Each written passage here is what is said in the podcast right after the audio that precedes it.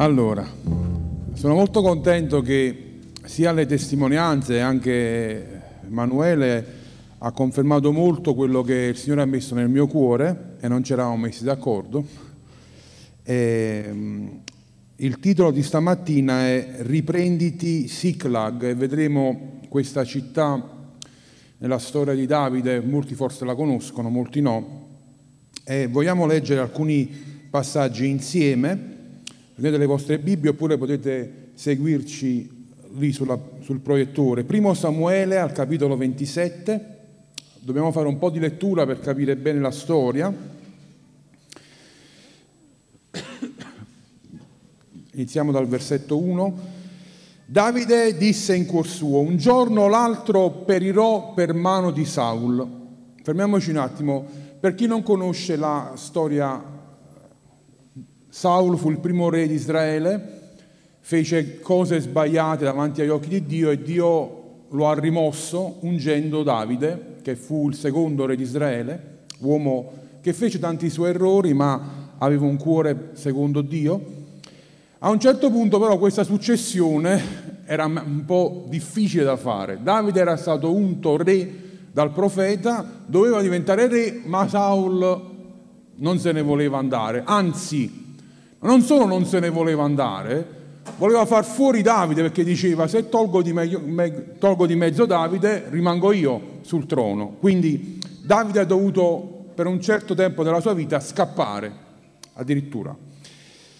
Quindi leggiamo che dice un giorno o l'altro perirò, quindi c'è un po' di paura nel cuore di Davide, non vi è nulla di meglio per me che rifugiarmi nel paese dei Filistei. I Filistei erano nemici di Israele, quindi dice io me ne vado dai nemici in, al modo che sarò, sarò più sicuro lì che a casa mia. Questa era l'idea.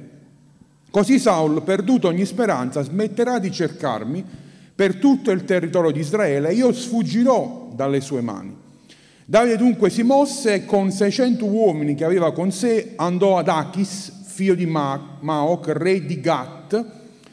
Interessante che Gat era lo stesso luogo dove veniva Goliath, Goliath di Gat, quindi va dove, diciamo, a rifugiarsi dai nemici proprio. Davide si fermò lì presso Achis a Gat, egli con la sua gente, ciascuno con la sua famiglia. Davide aveva con sé le due mogli, Ainoam di Israel e Abigail di Carmel, che era stata moglie di Nabal. Allora Saulo, informato che Davide era fuggito a Gat, smise di cercarlo. Versetto 5. Davide disse ad Achis, se ho trovato grazia agli occhi tuoi, mi sia dato in una delle città della campagna un luogo dove io posso stabilirmi, perché dovrebbe il tuo servo abitare presso di te nella città reale?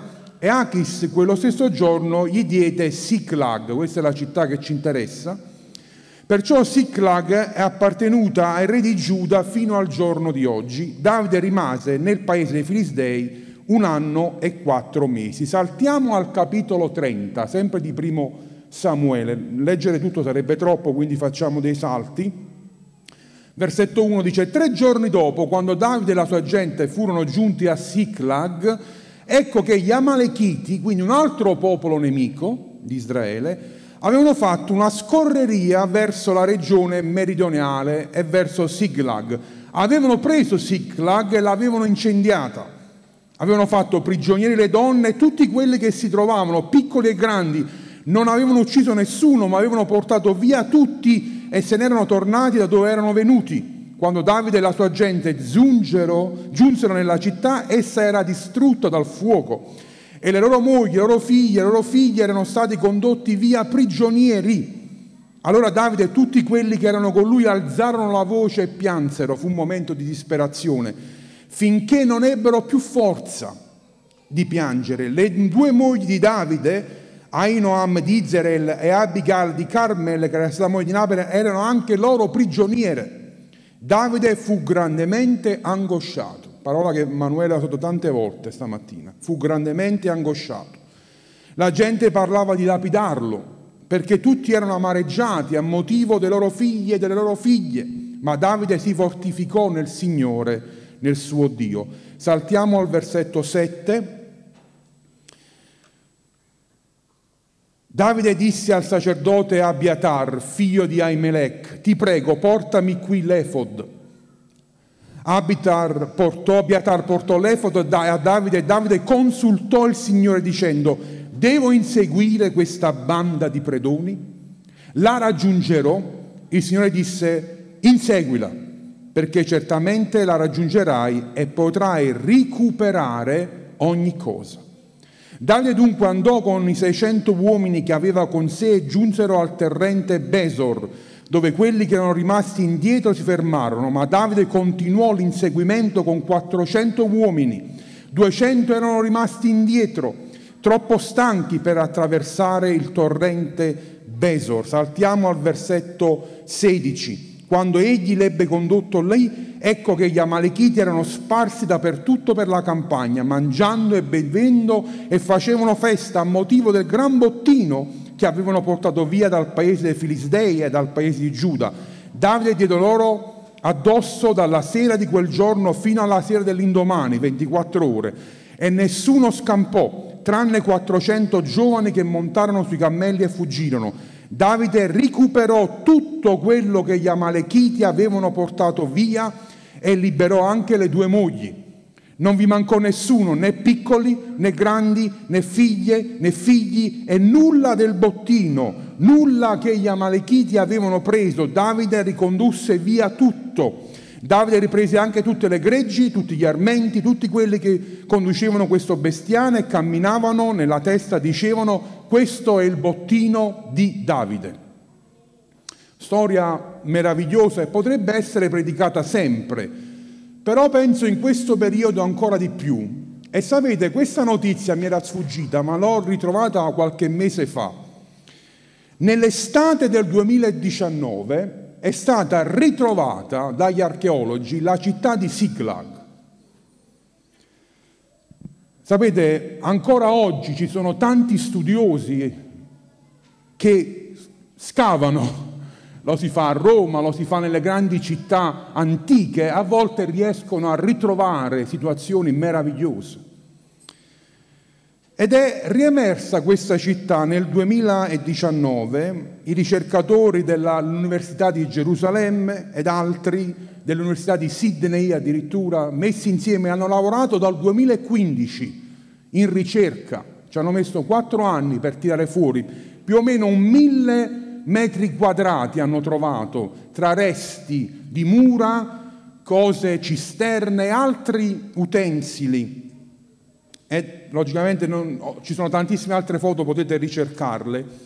E mi ha fatto riflettere molto. Adesso non voglio sembrare troppo uh, leggere troppo nelle cose, però il 2019 è stato un anno particolare per tutto il mondo, o vi siete già dimenticati? Penso che non ci siamo dimenticati quello che abbiamo vissuto in quell'anno. La pandemia, il lockdown, quello che abbiamo vissuto, percepito, è per molte persone, molte famiglie, questo ha rubato, derubato tantissime cose, sia a livello lavorativo. Tanti hanno perso il lavoro, hanno perso i propri negozi, hanno perso i propri risparmi. A livello fisico, tanti hanno dovuto subire momenti difficilissimi negli ospedali, altri sono andati via con il Signore. Abbiamo persone qui che a loro parenti non ci sono più e che se non era per il Covid probabilmente stavano ancora qui in mezzo a noi. Adesso non voglio leggere troppo nelle cose, ma questo fatto che proprio in quell'anno fu scoperta Ziglag potrebbe dirci qualcosa. E a prescindere la parola di Dio ci parla sempre, a prescindere da questa scoperta, però mi ha fatto riflettere molto che proprio in quell'anno fu scoperta questa città e in questa città dove Davide si era rifugiato aveva subito una grandissima ruberia. Erano venuti i filistei che addirittura erano entrati in campo nemico, nemico di Israele, nemico di Giuda, per rubarsi, avevano preso tutto, i figli, avevano preso le mogli, avevano preso il bestiame, avevano preso tutto quello che era rimasto nella città di Siglag e se l'erano portati nella loro zona. E la domanda che voglio porti è in questi anni o anche prima, che cosa ha preso il nemico nella tua vita? Se io guardo delle cose che sono state prese, e come dicevano anche alcune delle testimonianze dei ragazzi, a volte le possiamo proteggere le nostre cose ma a volte il nemico riesce a entrare lo stesso, un momento di difficoltà, un momento dove abbiamo abbassato la guardia, oppure come nel caso di Davide, un momento che i guerrieri erano usciti per fare rifornimento e nel frattempo che erano fuori avevano lasciato scoperto la città e a Siglag arrivarono i nemici. Davide aveva perso tanto, ma le tre cose principali che aveva perso erano le due mogli e i figli.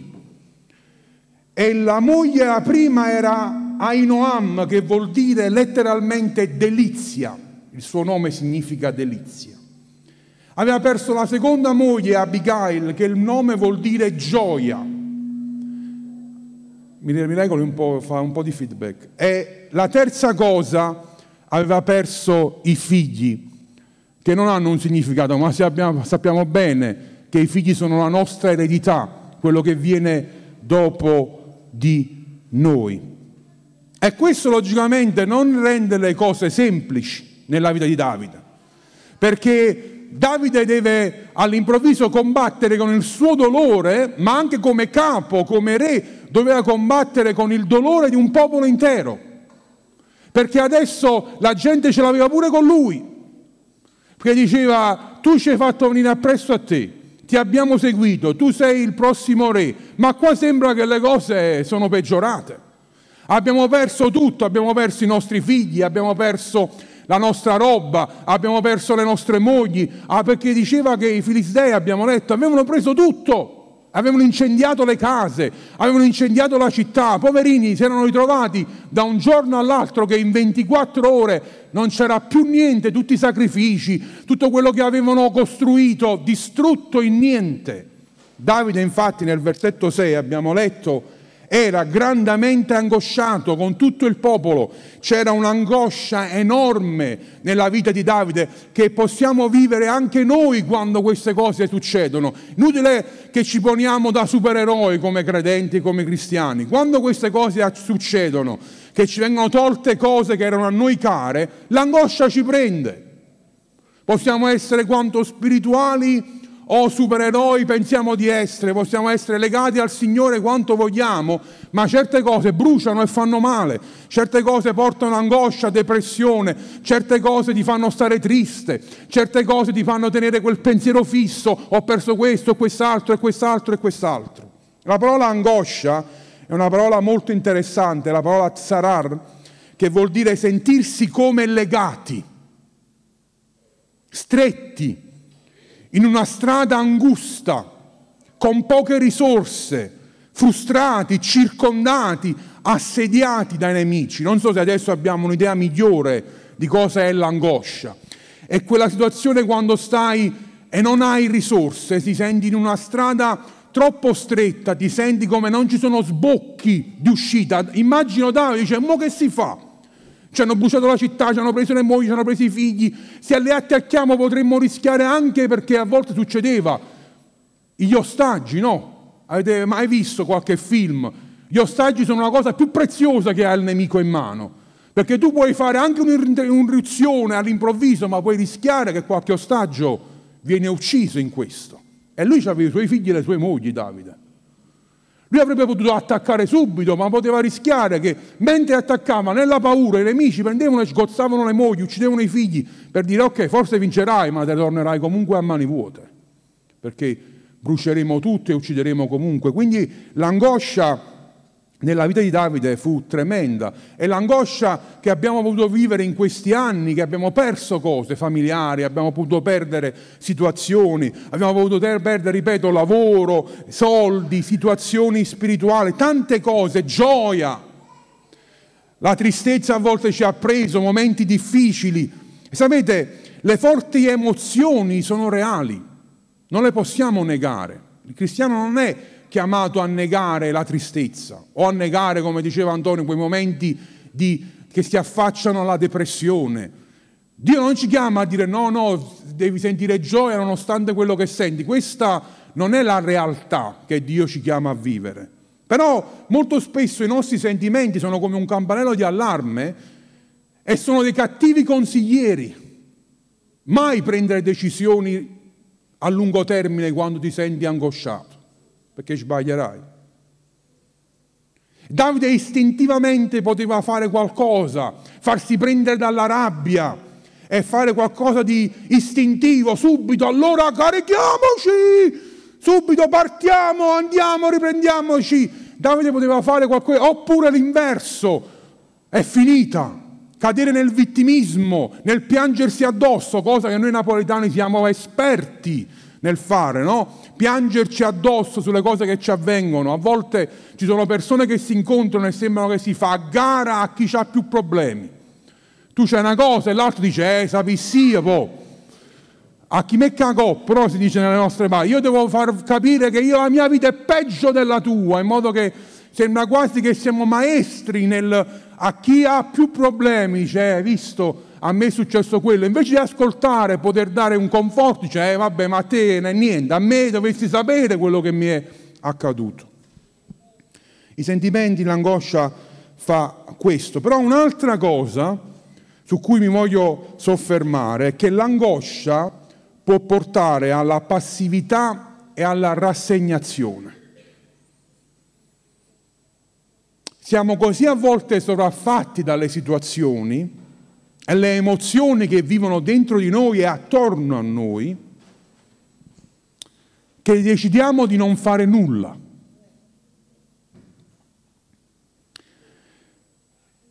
La passività sembra il nulla, ma veramente è una scelta di fare nulla. E la passività è il più grande nemico del credente. Perché noi abbiamo promesse, abbiamo il Signore al nostro fianco, ma se non ci attiviamo noi, tutte queste cose non vengono attivate. È vero, noi crediamo nella sovranità di Dio. Dio è sovrano, lui si muove e agisce come vuole, ma nella sua sovranità ha deciso di collaborare con noi. Lui potrebbe, faccio un esempio, evangelizzare i tuoi figli e i tuoi parenti da solo, non ha bisogno di te, non ha bisogno della Chiesa, lui col suo spirito può entrare, convincere le persone e a volte lo fa, ma ha deciso nel 99% dei casi di usarsi di persone, di uomini, di lingue, di bocche, di mani, di piedi per agire. La passività è pericolosa, ma è una reazione che molti hanno nei momenti di angoscia quella di rinchiudersi, di bloccarsi, di farsi fermare. Ed è molto umana come risposta, non sentirti come che hai fallito Dio perché hai avuto questa reazione, è normalissima. Quando sei così sovraffatto dalle cose che non sai neanche dove iniziare a mettere mano alla situazione e quindi la reazione più facile è non mettere mano non fare assolutamente niente, rassegnarsi, no, questa parola. Dice, vabbè, ormai le cose devono andare così, no? Quella, quell'idea, le cose non cambieranno mai, quindi è inutile che io nemmeno ci provi a mettere in moto energie, risorse, a volte nemmeno la preghiera, che dice, intanto se Dio vuole, a volte lo vogliamo anche spiritualizzare questa passività, se Dio vuole lui farà, il castung, io sto qua, se Dio lo vuole fare come se da parte nostra non ci dovrebbe essere nessuna cosa, nessuna azione. Ripeto, la sovranità di Dio è sovrana, ma Dio vuole coinvolgerci nel suo fare, nel suo agire, nel suo muoversi. Che cosa fare nei momenti di angoscia? Che cosa ha fatto Davide?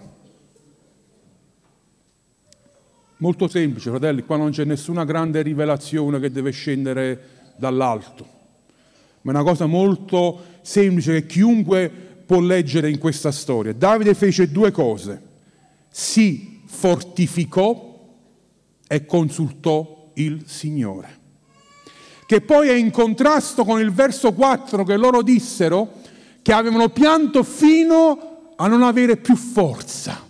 E poi dice che Davide si fortificò. E alcuni commentatori della Bibbia dicono è un contrasto importante questo, perché mette in contrasto due forze. La forza umana, che si era totalmente esaurita, tanto delle lacrime, della disperazione, della rabbia, che la forza umana era finita. Però poi dice che Davide si fortificò. Allora significa che esiste un'altra forza a cui noi possiamo attingere che non deriva dalla nostra forza umana. Ed è quella che Davide comprese ed è lì che andò a bere, se possiamo dire così. Ed è lì che comprese che c'era un'altra forza sovraumana, oltre l'umano, e che quando stai nelle situazioni più terribili e umanamente non vorresti fare nulla se non piangerti addosso, e ripeto, oppure istintivamente fare qualcosa per spaccare il mondo che poi crea più danni che altro, e invece di fare quello, invece di usare la forza umana, comprendi che c'è una forza divina a cui Davide andò. E poi fece un'altra cosa, consultò il Signore. Chiamò il profeta che per il tempo era colui che aveva comunione con Dio. Adesso non abbiamo bisogno di intermediari, ognuno di noi ha accesso attraverso Gesù al Padre. Ma all'epoca c'erano i profeti. E, da, e Davide disse al profeta, prendi l'efod, adesso non voglio perdere troppo tempo su questo, anche se è interessante, se avete tempo andatevelo a studiare che cos'era questo pezzo di abbigliamento che i sacerdoti mettevano. Era quella parte che sta qui in petto, era fatta di diverse pietre, ci sarebbe tanto da poter dire, ma non è la mattina opportuna questa. Ma una cosa significava questa. L'efod era il simbolo della connessione con Dio, della comunicazione con Dio. Davide disse, la reazione può essere quella di fare qualcosa di istinto o la reazione può essere quella di fare niente, rimanere passivo. Adesso la soluzione la so, consulterò il Signore e capirò quello che devo fare. Sarà Lui a dovermi indicare quello che devo fare. E Davide chiamò il profeta, consultò il Signore e la domanda fu precisa. Signore, devo andarli a prendere? Li devo rincorrere? A questi briganti, a questi ladri? Ce la farò? Ho solo 600 uomini. Non aveva un grande esercito a disposizione, solo 600 uomini contro un popolo intero che si stima, alcuni studiosi hanno stimato, dai 5 ai 10 mila soldati. E lui ne aveva 600, di cui 200 si fermarono a metà strada perché erano stanchi. E lui dovette consultare il Signore perché le risorse umane non potevano provvedere alla risposta di quel problema lì. È qui, è qui che vi voglio far arrivare, fratelli. Che molte delle situazioni che avete vissuto non c'è risorsa umana, puoi fare qualsiasi prestito che vuoi in banca, non ce la fai a recuperare. Potresti provare a ricontattare mille volte quella persona che hai perso, non ce la fai, a volte ci vuole una forza da un'altra parte. Ci vogliono delle risorse che non abbiamo a disposizione nel naturale, ma sì nel soprannaturale.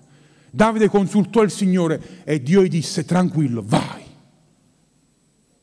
Pure con 600 uomini, lui partì con 600, non sapeva che nel frattempo, e vi voglio fare una domanda, quanti di noi ci saremmo fermati con, quei, con i 200 che si fermano? Immaginate, noi partiamo e un terzo dell'esercito si ferma. Già siamo in pochi. Già siamo in pochi, già siamo numericamente inferiori. Poi partiamo, tutti entusiasti, arriviamo a metà strada e un terzo di noi dice no, non ce la faccio più. Eh, io mi sento già stanco, figuriamoci che quello che ci attende non è la serata in spiaggia. Qua è una guerra che dovremmo fare, chissà quanti morti dobbiamo fare. Pensate che la Bibbia dice che uccisero tutti e solo 400 ne scapparono, quindi quanti ne erano? Se 400 riuscirono a scappare. non di quelli di Davide, ma dei nemici. Significa che erano migliaia, ripeto, dai 5 ai 10 mila si stima. Davide aveva ricevuto però una conferma ed è quella che ci deve tenere saldi perché molti non comprendono che anche quando Dio ti dà una parola di recupero di quello che hai perso, non significa che nel tragitto tutto è ok. Molti fanno questo errore, perché Dio me l'ha detto, allora la strada fino al successo, tra virgolette, è liscia. No, nella strada potrebbe essere anche che un terzo delle tue risorse ti abbandona, che un terzo delle tue possibilità ti lascia. Davide ha perso 200 uomini in un attimo. Si è trovato da solo con altri 400 ad affrontare 5-10 mila soldati, cioè ogni soldato ne doveva uccidere 10. No, 100. 100. Umanamente impossibile. Ma cosa è successo? Sono arrivati lì e sono riusciti a recuperare tutto quello che il nemico aveva rubato. E in modo particolare dice la Bibbia che lui riprese le sue due mogli e i suoi figli. E anche logicamente tutto il popolo riprese i suoi figli, le sue mogli e tutto il resto. Quindi stamattina cosa vi voglio lasciare, fratelli? Molti abbiamo perso la gioia, abbiamo perso la delizia, quell'entusiasmo della vita di affrontare anche le difficoltà, ma con uno spirito positivo. Qui non stiamo parlando del positivismo che a volte ci vogliono propinare, no, pensa sempre bene, pensa sempre bene, no, non sto parlando di questo.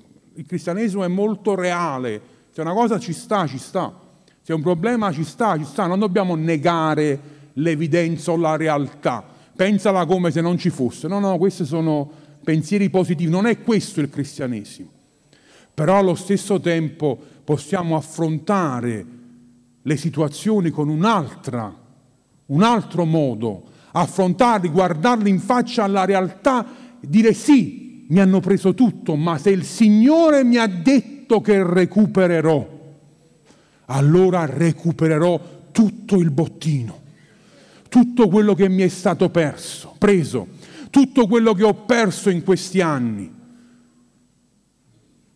Non so il come, non so il quando, ma se il Signore lo sta dicendo questa mattina, allora possiamo aggrapparci a questa parola che possiamo recuperare, riprenderci quello che il nostro nemico ha derubato nelle nostre vite.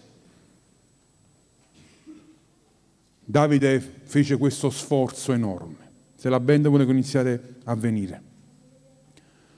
Hanno combattuto per 24 ore. Fratello, sorella, voglio dirti il segreto. Una volta che hai ricevuto la parola, e stamattina Dio te la sta dando, adesso è l'azione quella che è importante. Perché molti viviamo così, riceviamo la parola e pensiamo che la parola sola possa produrre l'azione. No, la parola produce l'azione in noi. Mi state seguendo? C'è un, c'è un equilibrio importante nella vita del credente. Un uomo di Dio diceva, e credo che in questa, questa citazione, non ricordo bene chi, ma questa citazione mi è rimasta sempre nel cuore, diceva, prega come se tutto dipende da Dio. Vivi come se tutto dipende da te. Non so se avete compreso. Prega come se tutto dipendesse da Dio. Prega come se è Dio che farà tutto, ma vivi come se tutto dipende da te. In un certo senso c'è un equilibrio spirituale importante. Da un lato comprendi che è Dio che ti può dare la forza di agire. Da un lato comprendi che senza preghiera è inutile che ti sfiacchisci si comprende che se Dio non viene con 400 uomini non si possono sconfiggere 10.000. Lo sai bene.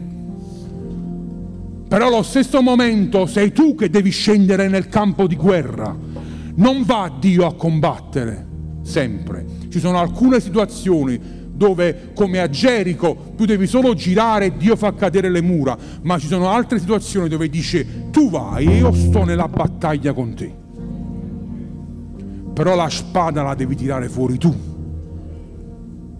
Sei tu che devi stare davanti a 10.000 uomini in 400 e dire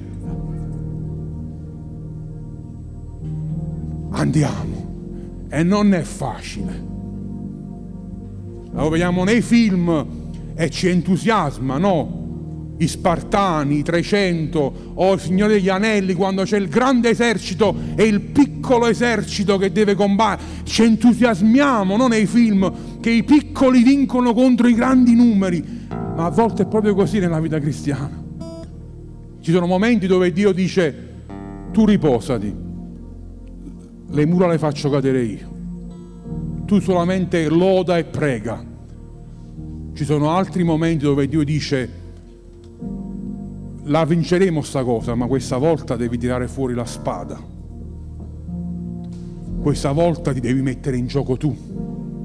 Questa volta devi gridare tu. Questa volta devi combattere tu questa volta devi scendere tu lo devi fare mentre gli altri, mentre il tuo nemico sta banchettando e festeggiando. Loro sono arrivati e un'altra cosa scoraggiante che potevano vi- vi- vivere era vedere il nemico che si divertiva con quello che avevano preso. E invece di scoraggiare quella cosa li animò ancora di più. La conquista sarà ancora più dolce riprenderemo quello che ci è stato rubato no- e lo chiamarono il bottino di Davide. E stamattina lo puoi chiamare il tuo bottino, mettici il tuo nome, il mio nome, io voglio recuperare quello che il Signore, quello che il nemico ha preso, forse hai perso la purezza in questi anni, forse hai perso dei tuoi figli, nel senso non perso nel senso che sono, sono morti, ma forse non sono più con il Signore, forse hai perso la tua gioia, della salvezza. Hai perso la delizia, l'entusiasmo di servire il Signore. Vivi nella paura di muoverti, di, di, di, di fare cose. Vivi nell'angoscia che, perché è successo prima che hai perso il lavoro, adesso vivi con quell'ansia che potrebbe accadere in un momento o nell'altro e ritrovarti nella stessa situazione. Qualsiasi cosa è successo. Consulta il Signore fortificati in Lui e scendi in battaglia. Alziamoci, alziamoci in piedi.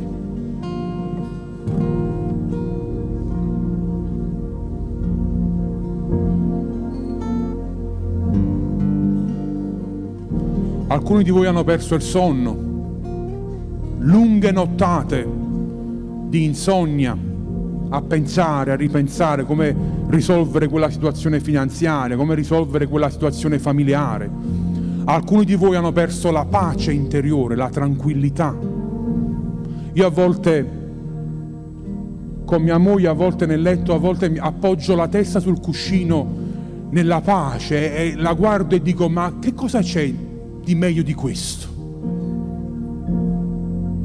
I milionari hanno più di noi la pace di potersi coricare, mettere la testa sul cuscino sapendo che Dio ha cura di me e che siamo nella sua volontà con tutti i difetti, gli errori, i peccati che commettiamo. Appoggiarsi nella pace interiore. C'è gente che pagherebbe tutto l'oro del mondo per avere un'ora di quello che noi possiamo sperimentare gratis con Gesù. Forse abbiamo perso questo, la pace, la tranquillità interiore Dio vuole che scendi in campo e ti riprendi quello che ti è stato rubato. Le tue mogli, la delizia, la gioia, la tua eredità, i tuoi figli, il tuo lavoro, qualsiasi cosa essa sia. Consulta il Signore questa mattina. Vogliamo chiudere i nostri occhi. Prenditi un tempo, prima che cantiamo. Solo tu e il Signore. Che cosa hai perso? Riesci a mettere dei nomi o delle cose a una lista mentale? Cosa hai perso in questi, in questi anni? Certo posso comprendere chi, chi ha perso dei cari letteralmente, che sono andati via, riprenderli al momento no, lo comprendo, ma guarda anche alla prospettiva più lunga. Perché come diceva un mio caro professore, Dio ha sempre l'eredità dalla sua parte. Certe cose, se non in questa terra, ma un giorno le potremo riprendere, un giorno le potremo riavere. Cosa, cosa puoi mettere in questa lista? E quale di queste cose il Signore ti, ti vuole dire? Maria, Luca, Giovanni e altri nomi. Fortificati nella mia forza. È tempo di scendere in battaglia, non essere più passivo, non lasciare che la rassegnazione, l'angoscia turbi il tuo cuore e ti rubi la gioia della salvezza, ti rubi la gioia di appartenere al Signore. Quale situazione ti ha bloccato, ti ha raffreddato, ti ha gelato, che ti senti in un cubo di ghiaccio che ti raffredda sempre di più? Questa mattina prendi forza nel Signore, spacca il ghiaccio, spacca tutto quello che ti vuole rendere fermo perché noi siamo più che vincitori nel Signore più che vincitori in colui che ci fortifica, dice quel verso meraviglioso. Padre, nel nome di Gesù, vogliamo riprenderci il bottino, Signore. Vogliamo riprenderci tutto quello che il nemico ha potuto rubare in questi anni, Signore. Se tu hai riportato fuori questa città di Ziglag, Signore, proprio in questi anni è per ricordare alla Chiesa che sì, abbiamo subito delle cose, sì, abbiamo subito delle ruberie, sì, ci sono stati degli attacchi, ma c'è la possibilità di recuperare tutto quello che il nemico ha preso. Non dobbiamo restare nelle mani in mano o vivere di nostalgia nelle cose belle del passato. No, tu vuoi riportarle alla vita. Tu vuoi riportare le cose che ci appartengono, sono nostre. Se hai fatto quella lista nella tua mente, adesso profeticamente dici al Signore e pronunciale con la tua bocca questa cosa o questa persona la recupero. Dillo, dillo profeticamente, come un atto di fede davanti al Signore, qualcosa che non è ancora vivo, non è ancora presente, ma è reale nella fede. Dici, mio figlio lo recupero, il mio lavoro lo recupero, la mia gioia la recupero, la, il mio sonno lo recupero, la mia salute la recupero, la mia tranquillità me la riprendo nel nome di Gesù. Non come un atto magico, ma un atto di fede che rimane attaccato alle promesse di Dio perché esse sono sì e amen. E se sei qui per le prime volte, voglio dirti questo caro amica, caro amico, forse la vita ti ha tolto tante cose Forse non la chiami nemico, ma la chiami vita. Ti ha preso, ti ha derubato e lo senti questa pressione, a parte il Covid o no. Dio vuole darti una vera vita, non solo farti recuperare le cose perse, se vale la pena che alcune cose è meglio che se ne stanno lontano da noi, ma le cose che hai perso e che vale la pena Dio te le vuole far recuperare ma ancora un'altra cosa, lui vuole darti una vera vita, farti lasciare quelle cose che distruggono per farti vivere una vita vera, abbondante. Vogliamo cantare un canto e poi concludiamo con una preghiera. mentre cantiamo, dillo al Signore, menziona le cose o le persone, Signore io recupero, io mi riprendo quello che mi è stato derubato in questi anni, nel nome di Gesù.